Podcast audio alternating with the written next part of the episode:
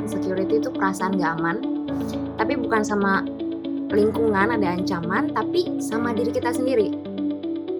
Tapi kalau insecurity itu lebih dalam lagi karena bisa ngomongin tentang persepsi diri, gambar diri, self esteem, atau relationship insecurity. Ditanya sama orang tua, kok umur segini belum nikah? Karena kita selalu merasa diri kita kurang. Kita selalu merasa we're not enough. Kalau kita udah tahu nih kak akarnya, misalnya kita punya financial insecurity, itu akarnya karena lack of knowledge. Berarti cara mengatasinya itu bukan ke self harm, bunuh diri atau merasa rendah diri, tapi ya mencari ilmu lebih dalam lagi. Yang kedua itu men-challenge insecurity kamu. Nah, kalau ada pikiran negatif tuh kan tadi aku bilang jangan ditolak tapi diterima dan kita analisa Halo semuanya, selamat datang lagi di podcast Sehat Seutuhnya season yang kedua bersama saya Willy Yonas. Hari ini kita sudah kedatangan lagi narasumber kita yang sudah pernah berbagi sebelumnya di season 2 juga, yaitu Selin Caneta, mahasiswi psikologi dari Universitas Indonesia dan juga The University of Queensland, Australia. Jadi kita mau welcome Selin to the show. Halo Selin. Halo Kak, halo teman-teman semua. Gimana kabarnya nih? Baik, puji Tuhan baik. Gimana ini udah, tar ini kita rekaman akhir November 2021. Gimana kuliah udah beres? Masih stres atau gimana nih? Waduh, puji Tuhan udah selesai UAS nih, jadi ya having a break lah, well deserved break gitu. Tapi udah udah udah mau break malah malah diajak ini malah diajak nge-podcast lagi ya. Gak apa-apa, seneng banget kok bisa sharing sama teman-teman di sini. Oke, jadi paling nggak merasa useful lah ya apa yang dipelajari di kuliah langsung bisa dibagiin ya buat Iya, masyarakat amin. juga. That's Hmm. good. Nah, ini hari ini kita bakal aku pilih topik waktu itu kontak eh, Selin juga untuk ngomongin soal insecurity gitu kan. Nah, insecurity ini apa sih dan mungkin ada nggak sih istilah di bahasa Indonesia yang mungkin yang di- digunakan juga nih untuk insecurity ini? Um, insecurity itu dari kata insecure kak. Kalau bahasa Inggrisnya ditranslasiin ke Indonesia itu artinya nggak aman. Hmm. Kalau term Indonesianya sendiri tuh kayaknya masih belum ada yang benar-benar menggambarkan insecurity. Tapi kalau definisinya itu adalah dalam aspek psikologisnya, insecurity itu perasaan nggak aman. Tapi Hmm. bukan sama lingkungan ada ancaman, tapi sama diri kita sendiri. Jadi Hmm. insecurity itu menggambarkan rasa uh, tidak yakinnya kita akan kemampuan kita, kita merasa nggak mampu, merasa nggak percaya diri, ada hal-hal di diri kita yang kurang gitu, sehingga membuat kita merasa nggak aman, gitu. I see. Jadi ini ini mah bukan ngerasa nggak aman kalau misalnya takut ada maling datang gitu kan? Mm-mm, Jadinya bukan. ini oke oke. Jadi ini konteksnya teman-teman ya insecure yang kita bakal ngobrolin adalah insecure sebenarnya sama lebih ke diri sendiri ya. Betul. Nah aku sempat searching searching nonton beberapa video juga. Ini sebenarnya insecure ini sebenarnya agak mirip nggak sih sama rasa tidak percaya diri? Sebenarnya mirip, tapi ini ibaratnya layernya lebih dalam lagi. Karena kalau rasa percaya diri itu bisa dilatih ya teman-teman. Misalkan kita em, nggak percaya diri tentang public speaking karena kita jarang gitu public speaking.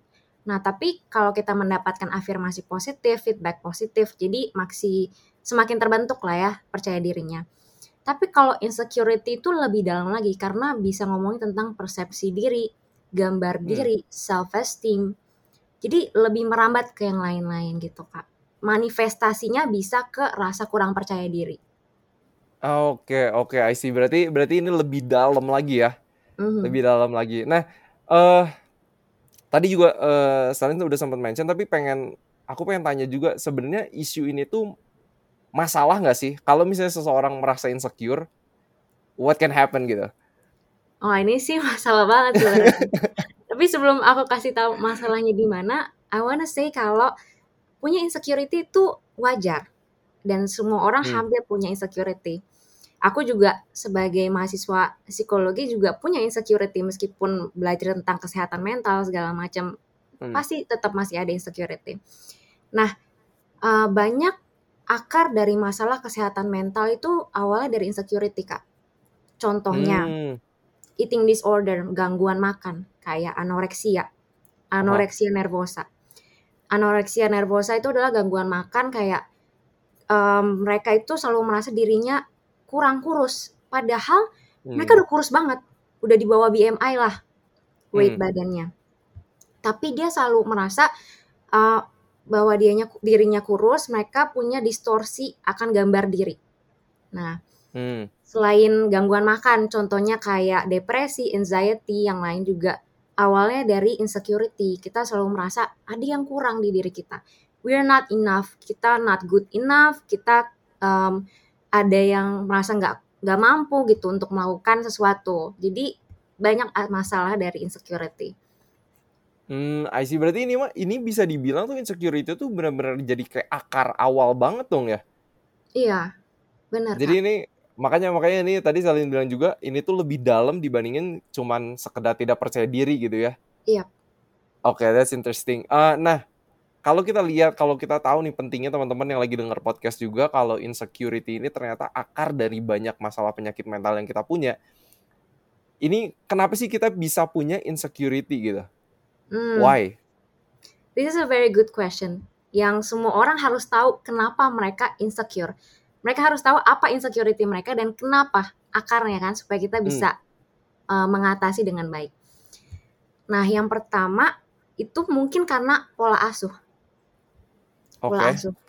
Mungkin ada yang pola asuh orang tuanya suka membanding-bandingkan dia dengan orang lain, membandingkan anak pertama dengan anak kedua, anak bungsu dengan anak pertama gitu ya. Seru, yeah. selalu menekan anak gitu untuk memenuhi standar yang tinggi. Dan ada juga anak yang dianggap gak mampu oleh orang tua mereka. Gak diberikan dukungan, gak diberikan keyakinan. Ayo nak, kamu bisa kok. Nah, anak kecil itu sangat bergantung sama orang tua, Kak. Orang hmm. tua tuh means the world to them. Yeah. Nah, kalau orang tuanya sendiri aja nggak percayaan sama kita, gimana anaknya bisa jadi percaya diri, gimana anaknya bisa yakin akan kemampuan dirinya. Nah, dia akan hmm. bertumbuh menjadi orang yang insecure, insecurity-nya banyak gitu. Um, insecurity dalam relationship, ada insecurity dalam finansial, juga banyak macam gitu. Hmm. Tergantung manifestasinya. Nah, tapi aku mau bilang gitu, kalau teman-teman yang punya pengalaman broken home gitu ya, bukan hmm. berarti that you are a broken child. Masa hmm. lalu kalian, background keluarga kalian tuh nggak menentukan masa depanmu kamu yang pegang kendali hidupmu. Oke, okay, mungkin orang tua kalian nggak mengapresiasi diri kita, nggak mendukung Aha. kamu, tapi kamulah yang harus mengapresiasi dirimu. Nggak apa-apa kalau orang tua nggak tahu kelebihanmu di mana. Yang penting kamu gali dan kenali dirimu dan uh, kembangkan potensimu. Itu, itu kenapa yang pertama alasan hmm, pertama. I see.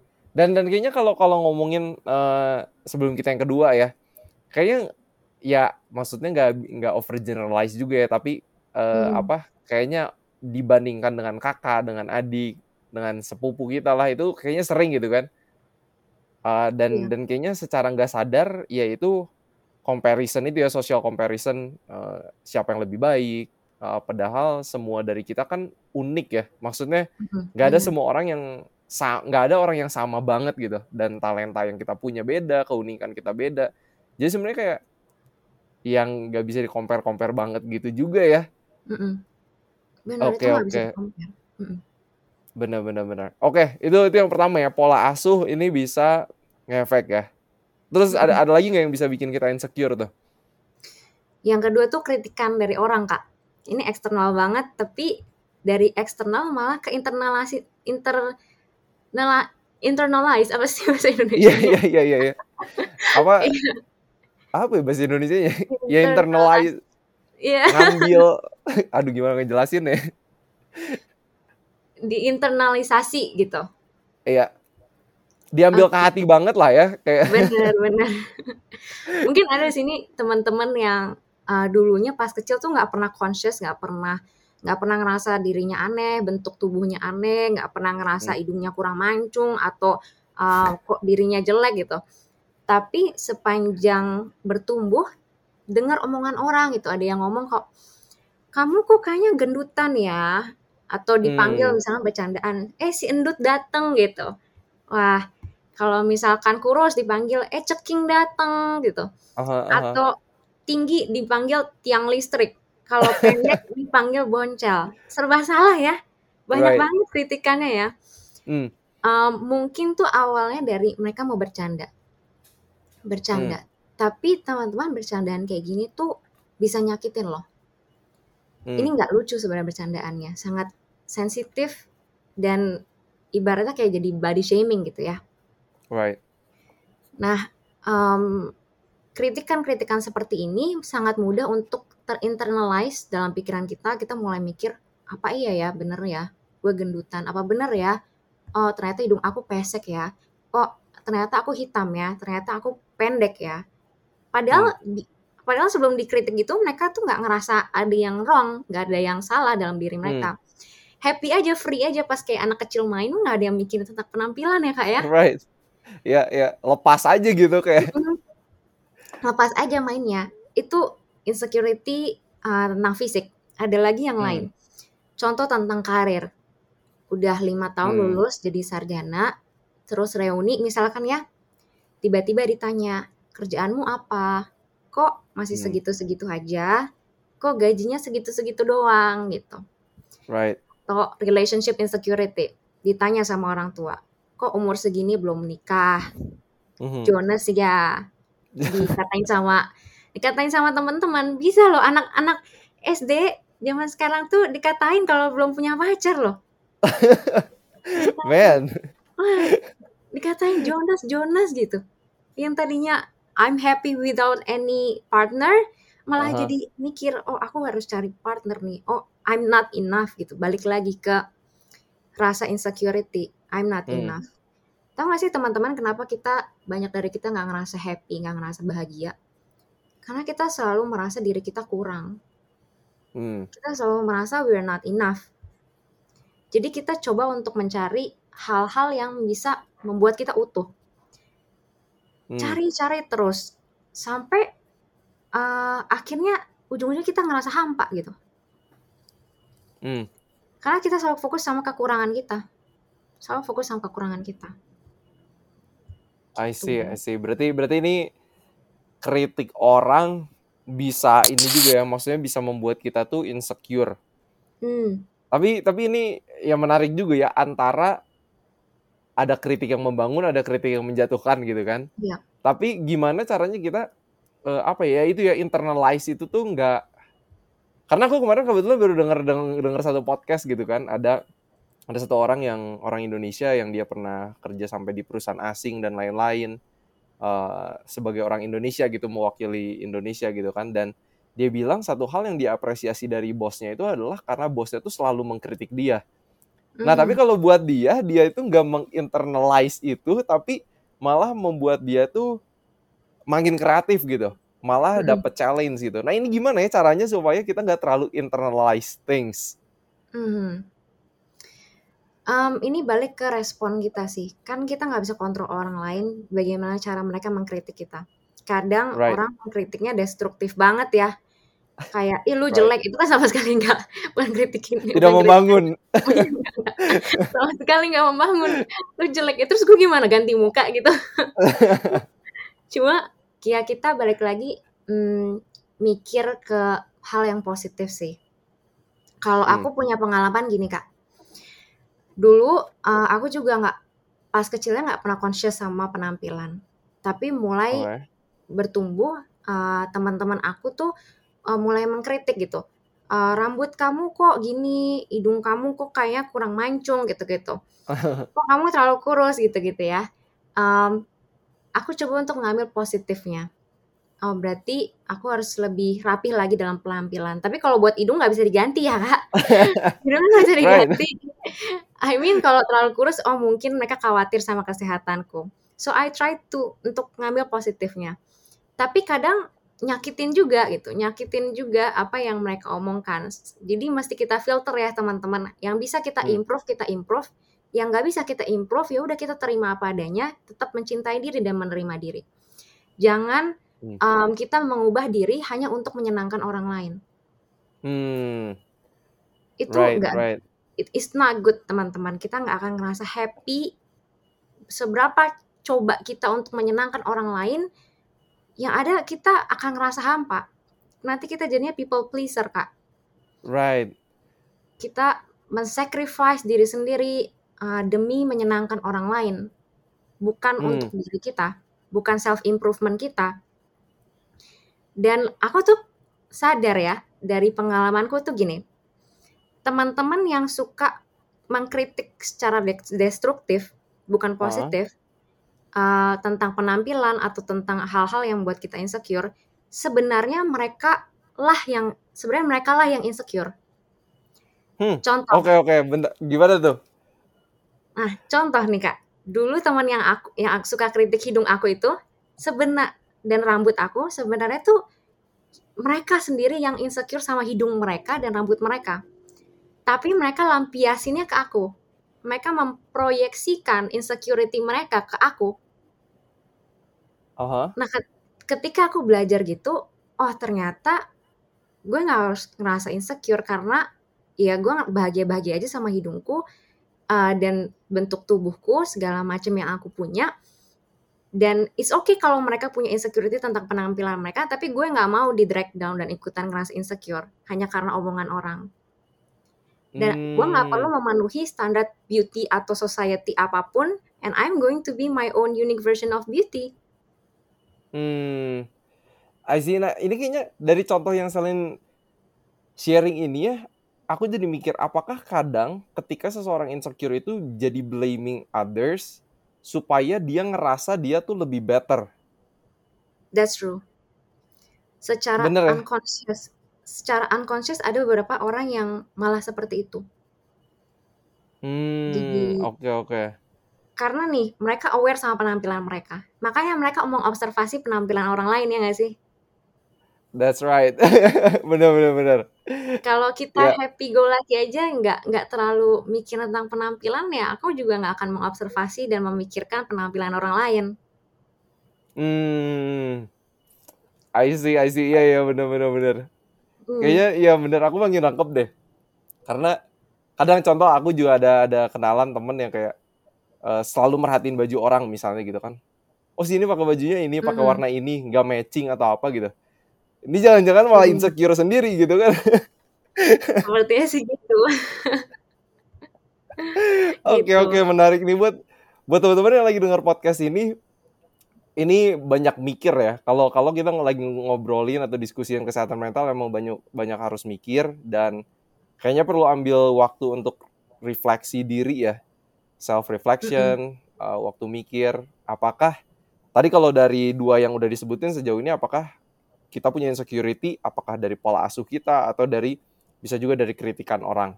Ya bisa dari banyak hal banget ya tadi Salin juga sharing tentang hidung lah, tentang eh, rambut lah, eh, banyak ya aspeknya bisa banyak banget.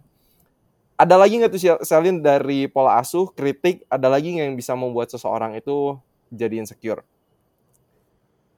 ada kak eh, standar sosial yang kaku dan gak realistis itu yang ketiga Oke, society kita tuh punya standard way of living yang kalau kita nggak memenuhi atau kita nggak mengikuti kita tuh dicap kurang atau aneh Hmm. nih contohnya di umur sekian udah harus punya pekerjaan udah punya rumah punya mobil harus berkeluarga terus nanti dua tahun setelah menikah eh, diekspektasiin punya anak gitu kan Hmm.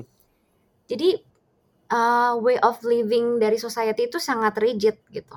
Dan kalau Hmm. misalkan kita nggak mengikutinya, kita merasa we are not enough. Kita merasa, oh I'm lacking something, aku kurang sesuatu. Hmm. Jadi jadi kayak beda sendiri aja gitu ya. Mm-mm, bener kak, bener. Ada lagi unrealistic beauty standard. Hmm. Karena lagi banyak yang insecure tentang fisik nih, body Aha. image insecurity. Um, kita memandang cantik it- cantik dan ganteng itu lihatnya dari idola-idola kita yang ada di TV, yang ada di media gitu ya. Right. Tapi teman-teman, hampir semua hampir semua idola kita, aku nggak bilang semuanya, tapi hampir semua mengalami permak wajah dan perawatan wajah yang mahal. Right. Jadi operasi plastik kan. Iya bener. Atau kalau nggak operasi plastik tuh pasti ada tarik benang gitu lah. nah, Kayak gitu ya. right. Iya, iya. Nah, kita diekspektasikan untuk memenuhi kriteria itu yang ada Hmm. di foto-foto magazine segala macam. Yang sering kali foto-foto itu pun juga banyak Photoshop dan uh, make up tebal juga gitu. Right. Makanya Kita nggak tahu kalau mereka tuh mm, nggak di make up tuh kayak apa gitu kan. benar, benar Kak. Makanya aku bilang ini unrealistis teman-teman. Hmm. Dan teman-teman kita tuh jauh lebih berharga dari hidung mancung, dari uh, wa- dari wajah tirus, dari body langsing atau uh, dari uh, badan yang gagah. Kita tuh jauh lebih berharga dari itu teman-teman. Hmm. Right. Itu yang itu yang kayaknya harus kita kita ingat terus nggak sih? Iya, Kayak nggak ada Willy yang lain gitu, nggak ada Celine yang lain. Kayak semua orang tuh unik, ya diciptakan Tuhan, ya itulah kita gitu kan. Siapa Benar, kita, fisiknya kayak apa ya kita dapat gen dari orang tua gitu kan.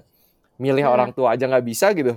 Jadi ya kita harus ya ini realistik eh, apa ya mind yang harus kita punya juga ya. Yap. Kamu tuh berharga karena you are you gitu. It's because Aha. you and you're the only one satu-satunya satu-satunya Selin, satu-satunya Kak Willy di dalam dunia ini. Right. Ya Dan benar-benar. kita nggak akan ngerasa cukup cantik dan cukup ganteng kalau patokannya kita tuh ya orang lain. Hmm.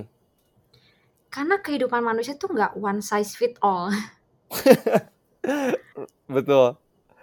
Kita nggak bisa memaksa diri kita ataupun orang lain untuk hidup mengikuti satu standar. Nggak bisa.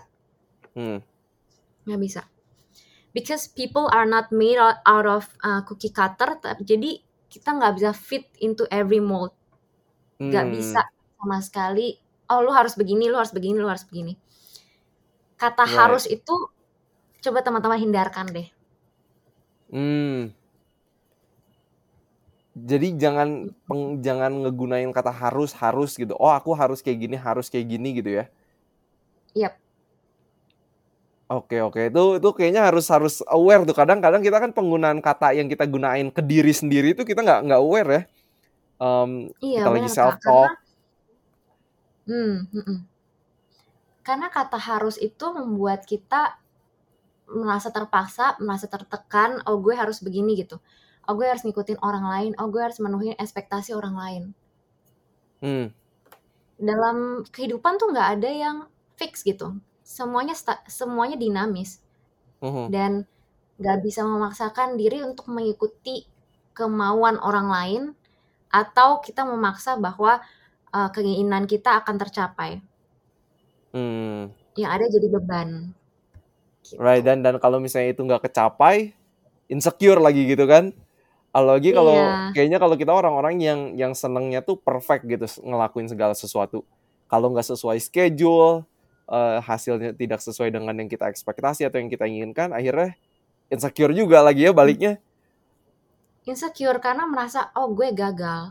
Oh, aku merasa aku nggak mampu karena aku udah pernah mengalami kegagalan. Aku udah gagal dalam menjalin hubungan contohnya. Aha. Oh aku nggak, aku insecure dalam relationship berikutnya karena uh, aku merasa aku nggak mampu untuk punya hubungan yang committed relationship, yang sehat, yang bisa saling membangun Mhm. hubungan yang baik gitulah bersama dengan orang lain gitu. Hmm, I see, I see, I see. Wow, ini teman-teman nih banyak banyak self reflection ya sambil denger ini. Eh, dan aku aku suka yang tadi kayak yang Salim bilang you are you gitu dan bayangin aja kadang-kadang kita tuh pengen kayak orang lain gitu kan. Tapi sebenarnya kalau Hmm, menurut aku there's beauty in diversity gitu kan. Bayangin aja amin. kalau semua orang sama, maksudnya semua hidungnya sama, matanya sama, ya nggak ada diversity gitu kan, nggak ada keragaman di dunia ini. Tapi justru yang membuat dunia ini indah ya ya karena ada keragaman gitu. Jadi Betul kayaknya itu realistic thinkingnya kayak gitu ya. Oke oke menarik menarik. Tadi berarti Selen udah mention tiga. Aku mau recap dulu teman-teman.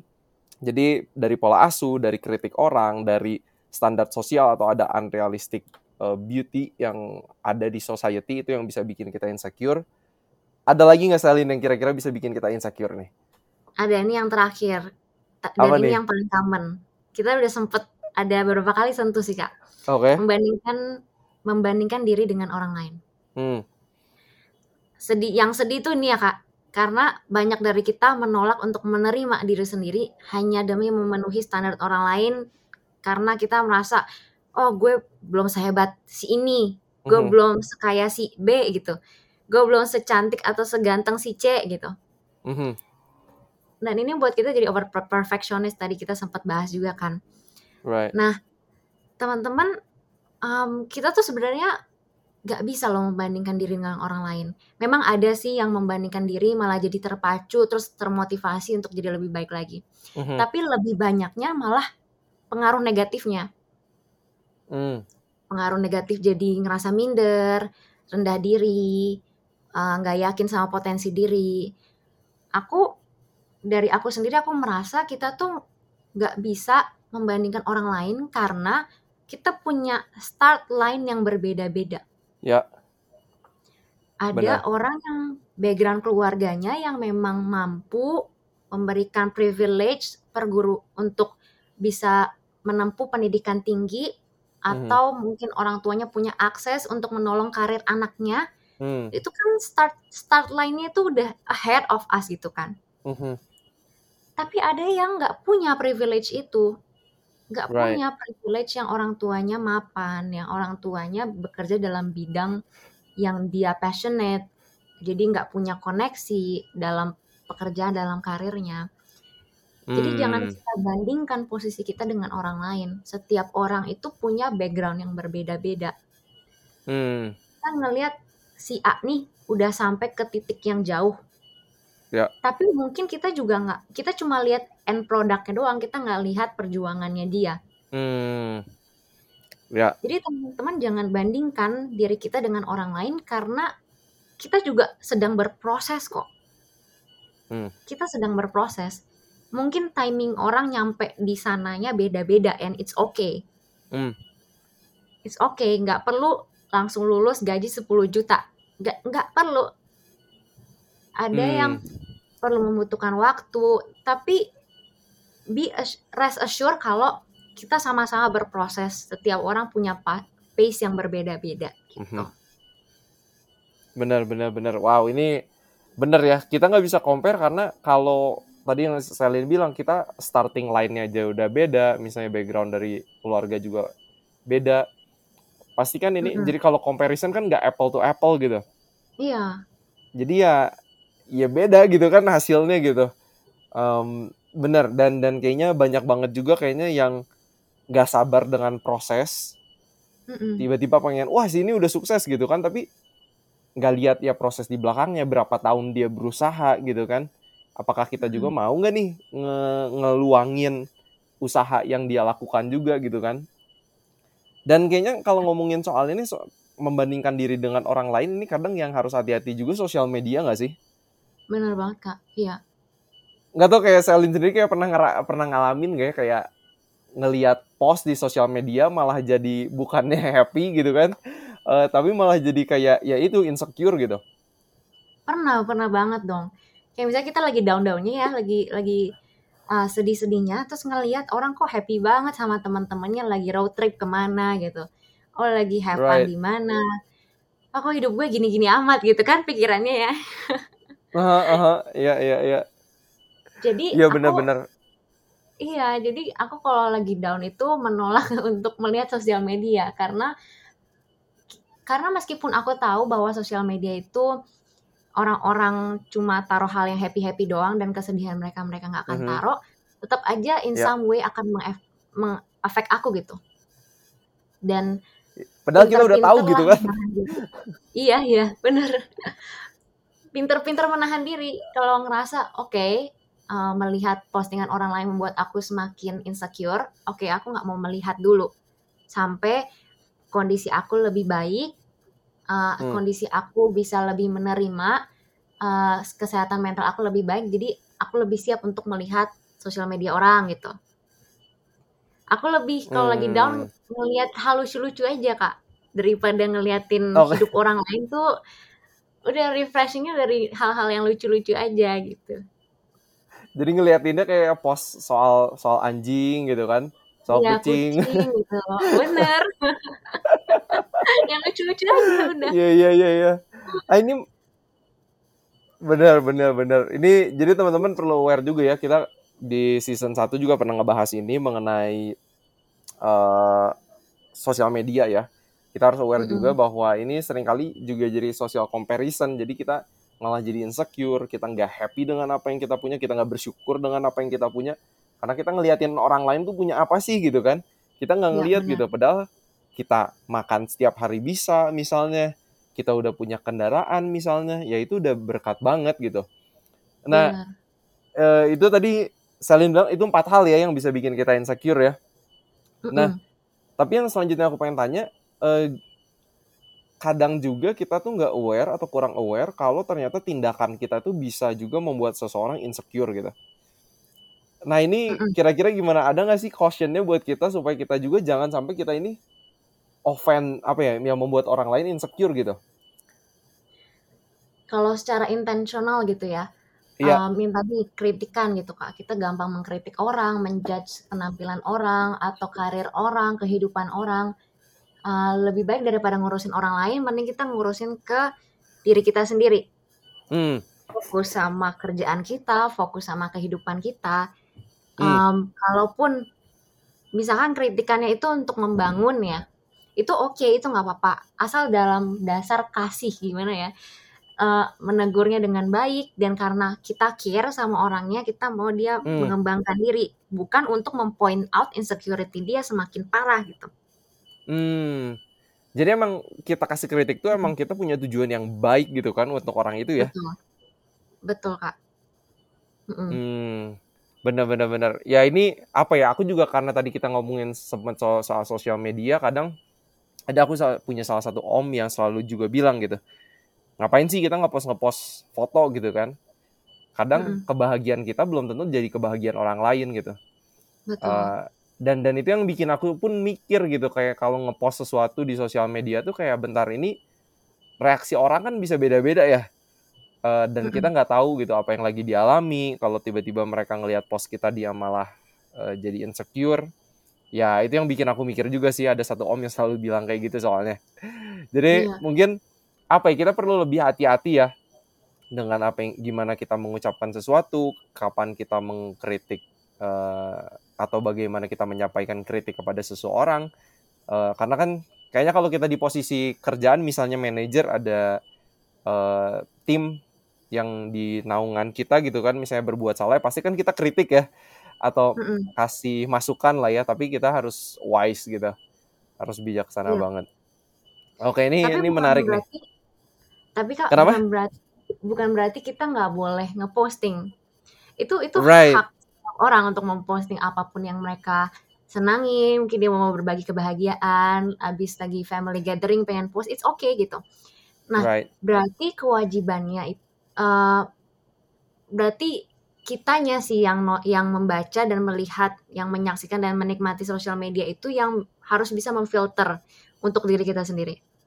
hmm I see I see make sense karena karena semua orang kan Nah, punya rights juga untuk ngepost gitu kan Mm-mm. that's true Kalau that's true selama selama itu nggak harm people ya, maksudnya bukannya kayak menghujat orang di post gitu kan enggak ya. Tapi emang dia mau mempost aja kebahagiaan dan memori dia, dia mau save di Instagram dia gitu. It's Mhm. alright. Um, dan kalau misalkan ada dari kita yang mungkin lagi ngerasa down, lagi ngerasa insecure, um, ya kita pintar-pintar diri untuk uh, mengontrol diri, mengendalikan diri. Oke, aku hmm nggak mau lihat dulu posting-postingan tentang cewek-cewek cantik atau Mhm. cowok-cowok ganteng di sosial media gitu. hmm Atau foto-foto uh, orang-orang yang udah berkarya, berkarir karena aku lagi insecure sama pekerjaanku. Oke, aku mau detox hmm sama sosial media dulu deh. I see I see I see jadi ada boundaries yang sebenarnya kita Hmm, perlu guard diri kita sendiri juga ya betul. Batasan tuh diterapkan oleh diri kita sendiri. Kayak contohnya tadi kritikan. Kita bisa terapkan batasan kepada mereka. Kalau right kita bilang bercandaan mereka tuh nggak oke loh. Uh, hmm Hi friends, aku sedih, sedih loh kalau dibilang kayak gitu. Ini menyakiti hatiku kok. Hati lu, hatiku kok. Eh, kenapa sih? Hatiku loh gitu. iya iya iya Iya benar-benar ada ada sesuatu yang bisa kita lakukan supaya bikin boundary itu ya. Nah ini buat teman-teman yang lagi denger podcast juga kalau ya whatever circumstances, uh, kondisi yang kalian lagi alami, coba juga ya uh, bikin-bikin boundary seperti yang tadi udah di-sharingkan juga. Nah ini uh, Salin kita mau masuk ke part yang terakhir. Uh, mm-hmm. Tadi udah ngomongin apa aja yang bisa bikin kita insecure gitu kan. Tapi how can we become secure? Mungkin hmm. ini ya harus kita bahas ya kalau enggak kan ngegantung banget nggak ada solusinya nih. Iya, iya. Kira-kira gimana sih supaya kita tuh secure? Hmm. Sebelum aku cerita practical ways-nya nih, Kak, aku yeah. mau bilang dulu mengatasi rasa insecure tuh nggak bisa instan ya, teman-teman. Hmm.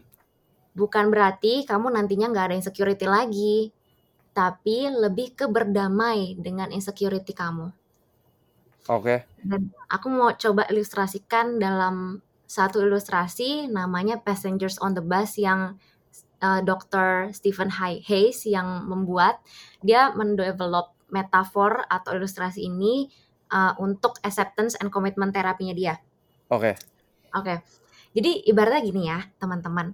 Kehidupan kita itu ibarat uh, bus, suatu bis dan jalur bis itu adalah jalur kehidupan kita. Mm -hmm. Kita adalah pengemudi bis itu.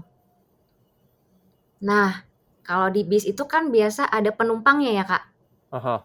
Nah, penumpangnya itu adalah perasaan dan pikiranmu saat itu. Oke. Uh, penumpangnya tuh ada berbagai macam, ada yang positif, ada yang negatif, sama kayak pikiran negatif kita, pikiran positif kita gitu ya. Aha. Nah, sama dengan insecurity.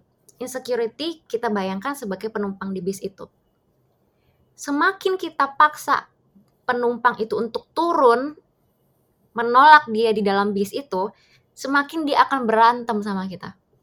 Semakin kencang suaranya. Okay. Jadi teman-teman, yang mau aku point out di sini adalah acceptance, penerimaan. Bahwa it's okay pikiran-pikiran negatif itu masih ada dalam pikiran kita, tapi yakinlah bahwa kamulah yang tetap punya pegang kendali dalam hidupmu. Hmm. Jangan biarkan pikiran negatif itu membuat kamu jadi nggak mau, jadi nggak. Contohnya kita lagi dalam jalur bus dan kita ngeliat tuh di ada ada sign uh, belok ke kanan kita bisa ke mall gitu. Terus hmm. tiba-tiba ada pikiran negatif bilang kamu ngapain ke mall? Kamu kan nggak berharga, kamu kan nggak nggak oke, okay, nggak cantik, uh, nggak ganteng untuk pergi ke mall gitu. Pikiran-pikiran negatif itu jangan biarkan dia mengendalikan kamu. Tetap kamu yang pegang setirnya. Hmm. Terima, kamu bil uh, penerimaan diri itu kamu bilang sama diri sendiri, it's okay aku punya negatif self, uh, aku punya negatif pemikiran yang negatif-negatif seperti itu dan it's okay aku punya insecurity seperti ini tapi aku mau tetap menjalankan hidupku, aku mau tetap meraih cita-citaku dan impianku. Hmm. Oke, oke. Nah, ini menarik, menarik. Terus gimana? Nah, kan kayak uh, ngomongin insecurity, kita mesti kenali rasa insecure kita apa Aha. dan akarnya gimana. Akarnya dari mana. Kayak hmm. tadi uh, penumpang-penumpangnya kita mesti kenalan dulu sama penumpangnya. Dia itu kok bisa ada di bus ini ya? Kamu itu siapa, um, insecurity-nya apa aja yang ada yang kita punya. Jadi biasanya aku melist down semua insecurity yang aku punya. Ini rasanya nggak enak banget ya teman-teman. Kalau okay. nggak enak banget punya list down insecurity itu nggak enak. Kan uh -huh. nanti dia mikir, ih gila banyak banget insecurity gue ya gitu. right, right, right. Dan kalau teman-teman pas lagi ngelakuin ini, pengen nangis, menangislah nggak apa-apa karena memang punya insecurity itu bukanlah hal yang mudah, nggak enak banget rasanya. Mm-hmm. Uh, sambil menuliskan apa saja insecurity kita, kita coba gali. Kenapa ya aku punya insecurity ini? Mm. Awalnya tuh dari mana? Apakah ini omongan orang? Apakah ini dari keluarga? Ataukah ini dari toxic relationship, trauma di masa lalu? Kegagalan di masa lalu yang membuat kamu nggak yakin, membuat kamu takut sama uh, kemampuan dirimu sendiri, nggak yakin, takut sama masa depan, atau apa? Apa akarnya? Gitu. Hmm. Nah, tapi nggak sampai di situ aja ya teman-teman. Jangan sampai Yang list down doang ya. Iya, jangan sampai list down doang, nanti kamu akan terpuruk. kamu semakin terpuruk nanti. Terus gimana habis nge-list down terus terus what's Yang kedua next? adalah What to do gitu. yang kedua itu men-challenge insecurity kamu. Nah, kalau ada pikiran negatif tuh kan tadi aku bilang jangan ditolak tapi diterima dan kita analisa. Hmm. Eh, coba gali dan men-challenge pikiran negatif kita, insecurity kita ini rasional nggak ya? Bener nggak ya? Hmm. Nih, contohnya kak, aku punya insecurity ini. Apa? Mungkin menurut menurut teman-teman aneh kali ya. Apalagi jurusan psikologi, aku takut eh, aku nggak menyampaikan pemikiranku dengan baik, komunikasi. Aku takut Hmm. nggak bisa komunikasikan pikiranku dengan baik ke orang. Ini kayak Aku di ngobrol sehari-hari aja atau kayak just ya like in public speaking atau ngobrol sehari-hari aja, oke oke menarik. kayak lagi kayak lagi bercanda gitu ya. Oh dia Aha. paham nggak ya maksud gue apa gitu. I have that Oh tendency, I have that tendency. oke. Nah, terus aku challenge apakah ini rasional nggak ya? Dengan tanya ke teman, eh kamu ngerti nggak sih maksud aku tadi ngomongnya apa? Terus Aha. mereka akan jawab kalau mereka nggak paham atau mereka paham gitu. Supaya aku tahu nih rasional nggak sih pemikiranku insecurity aku tentang ini rasional atau enggak gitu. Hmm. Kalau selama ini teman-teman sebenarnya Hmm. ngerti kan, ya ngapain insecure gitu kan? Iya, betul betul kak. Hmm. Oke Next oke. nih ya ngomongin fisik. Misalkan insecurity fisik ya. Aha. Merasa diri kurang cantik, kurang ganteng. Em, coba tanya ke teman, tapi sebenarnya teman tuh nggak bisa jadi patokan banget kalau fisik ya, karena selera fisik lagi. itu relatif ya kak, Iya benar-benar ini relatif banget. relatif banget. Jangan juga memenuhi standar orang lain gitu ya. Mhm. Eh, jadi coba men-challenge insecurity kamu. Apakah eh, ini rasional? Apakah ini bisa kita improve lagi? Kalau misalkan ins- insecurity kita tentang karir, kamu merasa insecure karir kamu begini-begini aja karena mikir, oh aku bisa mengembangkan sebenarnya karirku, aku sebenarnya bisa eh, dapat posisi yang lebih tinggi kalau Mhm. aku lebih berusaha, kalau eh, kalau aku tuh em, belajar lebih banyak lagi gitu misalkan. Hmm. Nah ini bisa membuat kamu self improvement juga. Hmm, I see. Mm-mm. Oke oke oke. Jadi jadi intinya benar-benar kalau misalnya kita udah list down insecurity kita, kita challenge itu, kita tes ini tuh, Hmm. kita cari tahu kenapanya em, dan apa yang kita bisa lakukan juga ya untuk Yep. untuk itu gitu. Ja- jadi jangan cuma list down doang teman-teman, tapi kayaknya list down itu penting banget supaya kita aware ya sama sama diri kita kayak tadi yang Selin bilang itu tuh kayak penumpang di bis yang harus kita ajak kenalan kayak kenapa Yep. kamu ada di bis ini gitu kan kamu Hmm. apa ada orang yang ngelempar kamu ke bis ini atau gimana gitu kan kok tiba-tiba ada gitu kan tapi pastinya iya nggak sih ini aku mau konfirmasi juga setiap perasaan atau pemikiran yang kita punya pasti ada ada awalnya gitu Pasti, pasti ada awalnya. dan itu yang harus kita cari ya kayak Betul. kenapa ya kenapa penumpang ini ada di sini gitu Betul. Kayak tadi contoh tentang pola asuh ya kak. Hmm. Gimana caranya anak itu bisa bertumbuh dewasa dengan eh, percaya diri, nggak punya insecurity kalau orang tuanya sendiri aja nggak nggak percaya sama dia. hmm Oh kita baru paham, oh akarnya karena orang tua masalah keluarga gitu. Hmm, oke oke. Dan kalau udah tahu akar masalahnya, terus kayak what can we do about it gitu kan? True, heeh, benar. Apa nih yang kita bisa lakukan? Karena eh, kayaknya yang aku perhatiin juga adalah orang-orang yang kadang merasa insecure, kadang jadi nyari pelarian. Mhm. Em, nggak tahu biasanya orang-orang kalau insecure kadang nyari pelariannya ke apa sih? Macem-macem kak, Eh, tergantung sama orang-orangnya. Hmm, Ada yang bisa jadi perfeksionis banget, atau ada yang larinya ke self harm karena merasa eh, not good enough, merasa eh, nggak berharga, jadi Hmm, larinya ke self harm. Ada juga yang bahkan Kak ada kasus nih, uh, orang ini insecure dalam finansialnya. Dia karena ngeliat teman-temannya udah pada main saham gitu ya, jago-jago main Bitcoin. Tapi dia masih nggak paham sama sekali tentang saham. Aha. Sampai melakukan percobaan bunuh diri. No way. Ada. Iya benar. In this true. Ini ini uh, real life banget kasusnya. Wow, interesting. Kayak Nah. apa ya maksudnya ngelihat teman-teman mungkin yang udah belajar saham, kripto, bukannya terpicu jadi belajar tapi malah dia jadi insecure ya jatuhnya ya? Iya. Wow, Kalau that's kita iya, kalau kita udah tahu nih Kak, akarnya, misalnya kita punya financial insecurity. Aha. Terus akarnya karena lack of knowledge, kita nggak gitu paham tentang kripto, Bitcoin segala macam. Berarti cara mengatasinya itu bukan ke self harm, bunuh diri atau merasa rendah diri, tapi ya mencari ilmu lebih dalam lagi. Lihatlah kursus-kursus gitu kan. Aha, aha. Gitu. Makanya itu penting kita tahu akarnya kenapa kita punya insecurity. Hmm.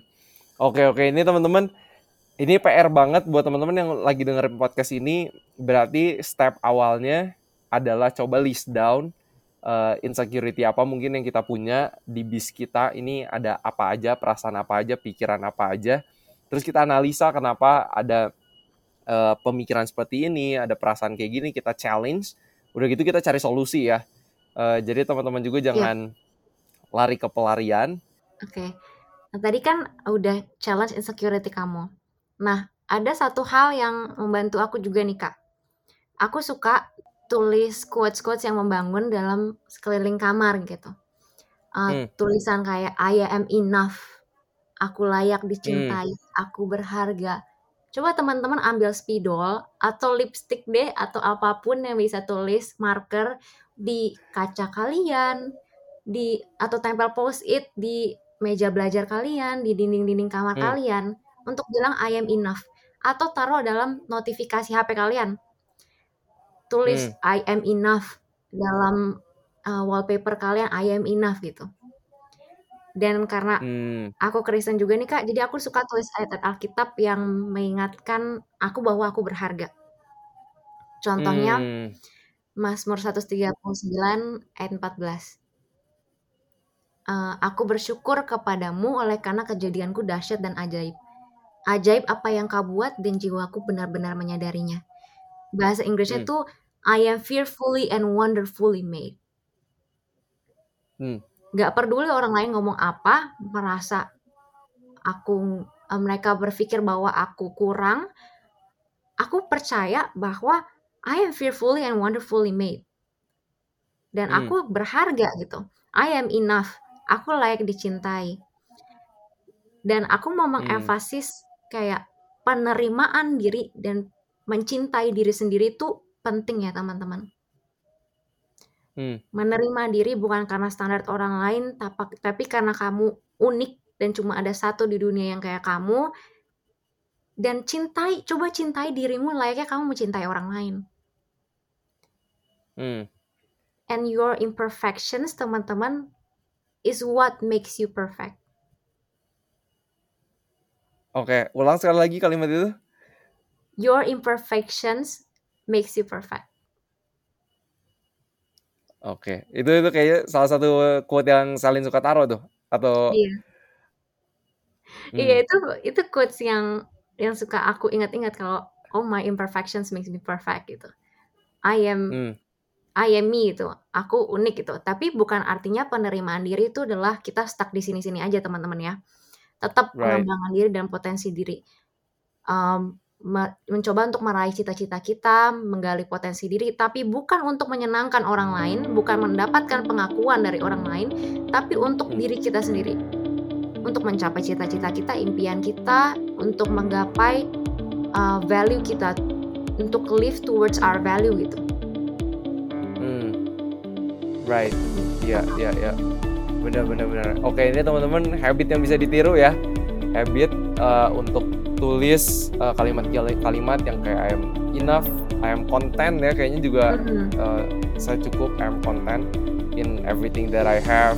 Uh, ada orang-orang ini sekitar kita malahan kita suka lupa nggak sih sama apa yang ada di sekitar kita gitu kita Benar. fokusnya ngeliatin apa yang orang punya kita nggak ngeliat apa yang kita udah punya gitu dan dan itu kayak ya bisa lead kita ke insecurity gitu. Menarik menarik. Ini teman-teman harap dicoba ya tips dari dari Selin. Selin tadi juga udah bilang bahwa semua orang pasti punya insecurity bahkan untuk seorang yang kuliah psikologi. Tapi kita perlu tetap kenal insecurity kita itu apa dan kita mau cari security supaya kita nggak rentan ya terhadap uh, gangguan kesehatan mental juga. Mungkin itu yang bisa kita bagikan dan seperti biasa harapan saya semoga kita sehat seutuhnya.